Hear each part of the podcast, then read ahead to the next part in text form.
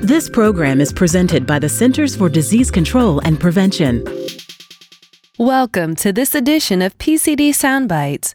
I'm your host, Latoya Simmons. School based obesity prevention programs can be a key public health strategy for addressing the childhood obesity epidemic in the United States. But many times it is unclear how broadly evidence based obesity prevention programs are being used in schools and whether the absence of effective evidence based programs can be harmful to students. Today, I'm speaking by phone with Dr. Erica Kenney, a research fellow at the Harvard T.H. Chan School of Public Health. She is an author of a recent study evaluating how frequently U.S. schools use evidence based obesity prevention programs and assessing the frequency in which schools implement programs that may unintentionally worsen weight stigma among students. Thank you for joining me, Erica. Thanks for having me today. Erica, give us a brief overview of your study. Sure. Um, this study was building actually off of an earlier set of studies that my colleagues and I had done to examine how frequently students might experience weight bias in school settings. Because um, we feel that's an important dynamic of the obesity epidemic and um, an important thing to consider with obesity prevention. So, in a qualitative study that my colleagues and I had done with um, interviewing teachers about weight bias in school settings, several teachers actually had told us that they had biggest loser style contests in their schools for students to compete to lose the most weight. And we found this to be pretty surprising and a little bit concerning. And, you know, we knew that the schools were doing this it was the best of intentions, trying to, you know, think well, we've got to address the obesity epidemic. We have to help kids lose weight. But without the, you know, help from um, sound evidence, sound science, they had come up with these kind of stigmatizing programs that were actually emphasizing weight loss at all costs. They weren't emphasizing healthy behaviors. So this was very concerning. So we wanted to sort of do a more um, rigorous quantitative survey to see how frequently these kinds of programs were actually being used nationally. So I collaborated with um, my colleague Suzanne Wintner, who is an expert on school climate, and she and I developed a survey to ask schools about what types of wellness and obesity prevention programs they use. And we fielded it among a random sample of public school administrators nationwide, um, and we ended up with 247 responses. So we wanted to see how frequently these stigmatizing programs are used, and conversely, how frequently the evidence based programs that public health researchers work so hard on are actually used instead. What did you find when assessing the use of pre developed obesity prevention programs? We found that it was really rare. Um, so, even though a little less than half of the schools said they used some type of wellness um, programming or nutrition or physical activity or obesity prevention, only 17 out of the 247 schools said they used even a pre developed program, um, never mind evidence based. So that's only about 7%. That's really small. And then only seven schools out of the 247 said they used a program that actually has evidence for effectiveness. So this is a program that's been had a formal research evaluation done of the program's effect.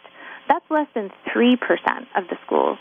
So while some schools are trying to implement some types of programming to help students maintain healthy nutrition or physical activity behaviors, very, very few are utilizing the effective evidence based programs that already exist out there. Why could ad hoc programs be detrimental to students? Uh, there's a pretty strong evidence base that shows that when we develop interventions that focus on promoting healthy eating, physical activity, and reduced screen time for everyone, rather than focusing just on losing weight per se or singling out students with obesity, these interventions that focus on healthy behaviors tend to be the most effective for helping students achieve a healthier weight. The students get the message that their health is the important thing, not a number on a scale. And what's great about this is that it results in healthier weight for everyone, and it also results in less disordered weight control behaviors, which is another concern. On the flip side, if programs focus solely on weight, that sends the message to students that their weight is the most important thing, not their health. And what can happen is this can trigger disordered weight control behaviors and it can exacerbate weight stigma. And we know that experiencing weight stigma is really counterproductive as it can lead to a higher risk of binge eating and it can actually lead to increased BMI over time. So we want to focus on these kind of evidence based programs that don't focus solely on weight, um, such as Planet Health or GEMS, which have shown that they reduce obesity and they reduce disordered weight control. Um, in if those kinds of programs are not implemented, we run the risk of having programs in place that either just aren't very effective, which is just kind of a waste of schools' resources, or you you might be putting programs in place that again are are done with the best of intentions, um, but end up actually exacerbating weight bias. Erica, your study found that less than 3% of schools had implemented any type of obesity prevention program. Why do you think schools are struggling in this area? I think that's a great question, and I think that that's something that um, particularly folks who are focusing on dissemination and implementation issues are going to be focusing on. Um, but in the meantime, you know, we asked uh, the people who responded to our survey what were some of the key issues, whether they were barriers or supports to having this type of programming at their school. And what we found was that schools that had implemented any kind of program at all told us that having enough funding and having access to training opportunities really came up as key issues. A lot of folks who responded that they did have a program noted that they had adequate funding and that they had great training opportunities. And a lot of folks who didn't have programs said, we would like to have done something like this, but we don't have any resources to do it. Um, with regard to specifically implementing those evidence based programs, it appears that just many schools are not getting the information about them. They just don't know that they exist. And, you know, school folks don't really have the time or the know how to find them on their own, and nor should they really. That's kind of that's kind of our job in public health is to to get these programs out to these folks. Um, there are really few channels for disseminating the information about evidence-based programs directly to schools, and that I think needs to change. You know, we can't be expecting um, school teachers to be looking up stuff on PubMed to see whether they can find an effective obesity prevention program. What do you think is the key to helping schools and school administrators use and develop effective obesity prevention programs?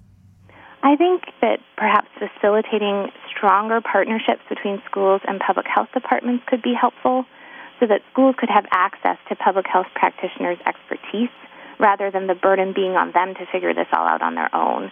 Um, it does seem that, you know, in areas where there is a partnership between schools and um, public health departments, they're able to actually get the information about something like Planet Health or Catch or Spark out to schools a lot better. Um, and that could really help solve the problem of public health researchers and public health practitioners having all of these resources going into developing these obesity prevention programs and then them not getting out to the schools. So I think creating some kind of partnership so that there's an avenue and a way for schools and public health practitioners to share with each other and actually get that information out there is going to be a really crucial component. Thank you, Erica.